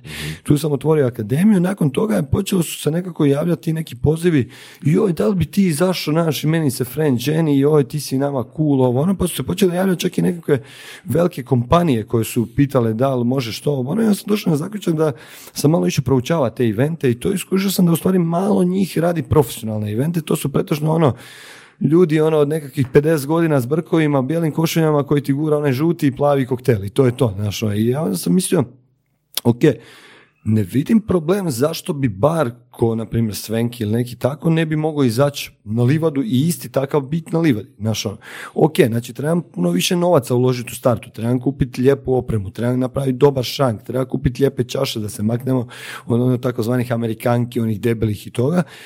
I onako, imao sam u to vrijeme super podršku od svog partnera Andrije Pirnata koji je vlasnik Svenki Monkey Gardena i onak rekao sam mu, gle, ja novaca nemam, imam super ideju, znaš, ono, da li misliš da, da, da mi vjeruješ i da li bi mogao uložiti? I on je rekao, gle, ono što si napravio u Svenkiju, ja vidim da to može i ja ću uložiti novce i to je to. I tako smo krenuli, uložili smo stvarno jako puno novaca u tu neku malo drugčiju opremu i počeli smo izlaziti na te evente gdje su ljudi stvarno shvatili ono, wow, ja stvarno mogu popiti jedan dobar old fashion i stvarno na nekakvom eventu i mogu popiti jedan Manhattan ili ne znam kakav koktel i da je konobar ono, da taj barman zna priču, da lijepo izgleda, da to stvarno sve ima nekakvog smisla. Ne? I, ovo, I nakon toga je došlo do toga da jednostavno je, su to bili neke privatne firme i to je brzo stalo. I nekako nikako ja nisam mogao doći do toga da ja stvarno budem ono, ja sam se crtao da ću biti najbolji. I to je to. Ja dan danas smatram da ću biti najbolji. To je, to je, to je 100%. I ovaj, koliko god to možda sad bahato i, i zvučalo, ali jednostavno to je nekakav elan koji me gura. Ono. I ovaj, onda sam skužio da jednostavno Arto Bar, Filip Lipnik, ok, Filip Lipnik je neki barmen koji onak kao je kvazi poznati ono, rekli bi to, Arto Bar prvi put čuli za to, kogod nazoveš, spominju te nekakve ljude koji su dugo već u eventu, ma ne, znate, mi s njima radimo, oni su poznati ovo. I onda si razmišljam, dobro, kaj napraviti, kaj napraviti, onda sam skužio, treba mi neko jako ime koje će me u stvari progurat na van. I tu sam došao na ideju da opet svog partnera pozovem na sastanak i velim, gle, smislio sam da mi treba jako ime. Trenutno jako ime u Zagrebu je Svenki. Ajmo, jel možemo napraviti da je Artur Bar by Svenki? Znači ono, da ljudi povezuju taj Artur Bar s nečim. I tu je to krenulo... Ko branding fini, da. Da, i tu je to krenulo na taj način, ono, da, da, da, dobro, ko ste vi, mi smo Arto Bar, inače ekipa Svenki, Svenki, joj, super bazeni, kokteli, ovo, da, da, da, da, da, da i to je grunulo, ono, nenormalno je grunulo, ono, stvarno, onak da smo se i mi začudili, koliko je to brzo otišlo onak visoko i onda se sve počele tu javljati firme. A, jedna Coca-Cola danas, ala jedna Miva e, i takve neke firme koje su ono prepoznale to i danas u stvari smo došli sa toga da smo počeli sa nekakvim ljudima koji su se zvali na privatne tulume, danas radimo samo za korporacije. Znači radimo za jedan Red Bull, za Coca-Cola, za Mivu, za Old Pilots i takve stvari i sad smo evo zadnjih godinu dana izbacili izbacili čak i taj Svenki, jer smo ovaj, postali dosta jak brand ko Arto Bar, da nam jednostavno više taj Svenki nije potreban, negdje Svenki, da, naša neka kuća, moja kuća koju najviše volim od svih barova di sam radio i za taj bar sam spreman stvarno dat sve, sve. Odlično. I to je, da, to je priča nekakva Arto Bara. Bravo, mislim da je odlična priča i odlično prezentirana priča, ono, super si ispričao i početak i motivaciju i šta je bilo, šta poslovne strane i sve ono. Jako smo zahvalni što si došao. Da, da. Odlična priča. Evo jedino što, što bi mo- volio spomenuti, volio bi spomenuti taj Svenki, pošto ono, već sam ga dosta puta spomenuo. Isto je jako do- zanimljiva priča kako... Vidi kak je emotivan oko Svenke. Da, da, jako, Da, jako, baš, baš jako. strašno. ovaj. I zašto sam iz jednog, e, mogli bi reći možda najelitnijeg bara u, u, u Zagrebu, Time Bar and Restoran, ovaj, ja osobno imao sam nekakvih životnih onak problema u tri godine mi je cijela familija nažalost umrla i otac i majka i baka ovo ono i došao sam u taj restoran i bar koji je bio wow, stvarno za mene bio sam preponosan da mogu tamo raditi, ali moram biti iskren da jednostavno me ponijelo me tamo ta nekakva sva emocija i to i moram biti iskren da nisam kraj odradio onako kako sam mislio. Po nekakve kako bi rekao, crne strane ovog posla su me, su me uzele i jednostavno nisam više bio taj tip koji je, koji razmišlja svojim mozgom. Nego sam bio ono tip koji je kad je došao na posao morao popit, morao je biti takav da bi odradio jer me nešto drugo u stvari smetalo, a ne taj bar. I na kraju To sam... pričaš tipa ako se neko sjeća tebe, odnosno Ne, ne, ne, bio sam tog ja kao, kao profesionalac, dobar. Žao mi je možda još dan danas... neki klijent ono naručuje Da. koktel i dobio ne znam ne- neki deset. Da, nije, žao mi je možda dan danas e, vlasnika, imao sam jako lijepi odnos s njim, na kraju nismo završili lijepo, žao mi je dan danas zbog toga. Iskreno. I od tamo sam izašao gdje je stvarno bilo rad, red, disciplina, fenomenalno posloženo i sve. I završim taj posao, završim sa njim i šta ću sad, što ću sad, čak ono doma ja i žena pričamo da bi možda otišli u Vodice, jer ona iz Vodice da bi tamo nešto radio, ovo i to. I tu dolazi Andrej Pirnac, zove me i govori kao, ajde doći, doći kao do Svenkina, kao imam neku ponudu. Ja sam meni žena tam dolazila, ja znam za taj bar, to je bio prvi bar dole, gdje je bilo doslovno ono, nagneš glavu, on ti nasipa rakiju, poljevaju se s mineralnim, on, to nije bilo ni malo interesantno, sam ja do sad radio ono ozbiljan posao, ne. I ona kao ne da mi se na kavu ovo ono, ajde kao idem s njim na kavu. Ne? I ja dođem na kavu i on meni govori kaj misliš, a ja govorim gle, budem ti iskren, stvarno nije taj stil ovo. Ne, ne, ne, zvao sam te zbog nečeg drugog, otvor, kao kupio sam tu kuću od gospodina, u stvari radionu koju bi pretvorio u bar. Ne? I sad ja tu meni već to interesantno da vidim i on je to otključio i ja imam jedan video koji sam gledao od jednog barmena stranog koji je doslovno bilo kad je otvorio vrata ja sam vidio taj bar na taj neki stil alternative, to su bile nekakve, visili su nekakvi kavezi, e, e, stare lampe i to. I on meni govori, misliš da možeš od ovog napraviti nešto? Ja govorim, mogu, mogu napraviti sigurno. I on govori, dobro, koliko ti vremenski treba da napraviš? Ja govorim, evo, daj mi rok od šest mjeseci, kao da to napravimo. I to je bilo ja, to je najveći izazov koji sam imao u, u gostiteljstvu. Zašto? Zato što su se ljudi naučili tamo pit rakije za 10 kuna, pit e, pive za 12 kuna i sad je došao neko ko hoće cijelu tu priču preokrenut i sa ekipe koja dolazi sa skejtovima i našom i takvom probat napraviti koktele i, i nekakvu priču koja je puno, puno skuplja od ove priče. I onda kad sam ja to malo posložio, gledam, ok, s koktelima neću startu moći sigurno ući, jer sad prebaciti njih sa pive na koktele, od to kad sam pričao 60 kuna, ne ući. I ok, iskoristio sam ono što je trenutno tad bilo najmodernije, to je bio gin tonic. Gin tonic je bila varijanta da si u stvari mogao prodati ko koktel, lijepo ga ukrasiti sve, a nap- naplatiti ga puno manje nego što je bio koktel. I tu sam počeo malo ljude, ljude ovaj, privlačiti na, na tu pažnju, ono, ej, pa možete popiti nešto drugčije, ne morate samo pive i to. I s druge strane, ono što je bilo najbitnije je bilo da je ekipa ljudi koja je radila tad u Svenkiju bila fenomenalna. To su bili klijenti koji su stvarno obožavali taj posao, volili su ljude, imali su svoje goste i to mi je jako puno pomoglo. Ali ja ono što govorim, bez tima ne možemo napraviti ništa. I ti klijenti su vjerovali u moju ideju. Mada me nisu znali, mada nisu bili oduševljeni kad sam ja došao jer je kao neki kao poznati barmen dolazi, jednostavno su imali e, vjeru u mene i to je značilo jako puno meni. I tako smo počeli tu priču sa tim džinovima i s džinovima smo otišli u koktele i mi smo u roku od četiri mjeseca nas je Kult Plava Kamenica stavila kao u nekih top pet barova ovaj, e, koktela. To je stvarno po meni ono jedan poseban ponos ono u meni bio i, i napraviti tu priču di naš ne dolaze više ljudi koji su dolazili u onaj bar, ne dolaze u štiklama, u minicama i to, nego tu dolaziš stvarno radi duše bara i radi toga da nešto fino popiješ. I to mi je bilo fenomenalno. Još ljepše mi je bilo kad sam vidio da iz tih nekih fancy barova su ti gosti počeli dolaziti u Svenki i to ono, u polo, majici, trenirci, ne mora se nalaktit, ne mora glumit, ne mora ovo, nego je ambijent super. I tu mislim da mogu reći da sam napravio najljepšu stvar. Napravio sam da je vibra bara proradila i da su ljudi stvarno čim su ušli unutra se nasmijali. I to je, ovaj, to je fenomenalno i zato velim danas, dan danas imam nekakve svoje mlade juniore koji su nastavili u Svenkiju i koji rade i pokušavaju, ali ono, e, nisam vlasnik Svenkija, jedne kune nisam uložio unutra, ali za Svenki bi dao isto koji Andrija Pirno koji je vlasnik. Bravo, svaka čast na strasti. Evo ga, fuck, baš je emotivan čovjek, jel da? Filip, fuck ti hvala na gostovanju i hvala ti ki si nam pokazao emocije. Sad, nakon što završimo snimanje, evo, jel želiš da te Voras prvo zagrli ili ja?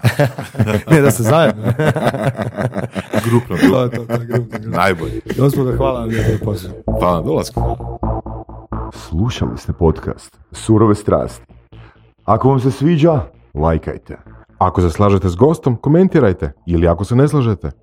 Ako imate pitanja za ovog ili druge goste, pišite nam u komentarima. Šarite nas prijateljima sa sličnim interesima i čujemo se u sljedećoj epizodi.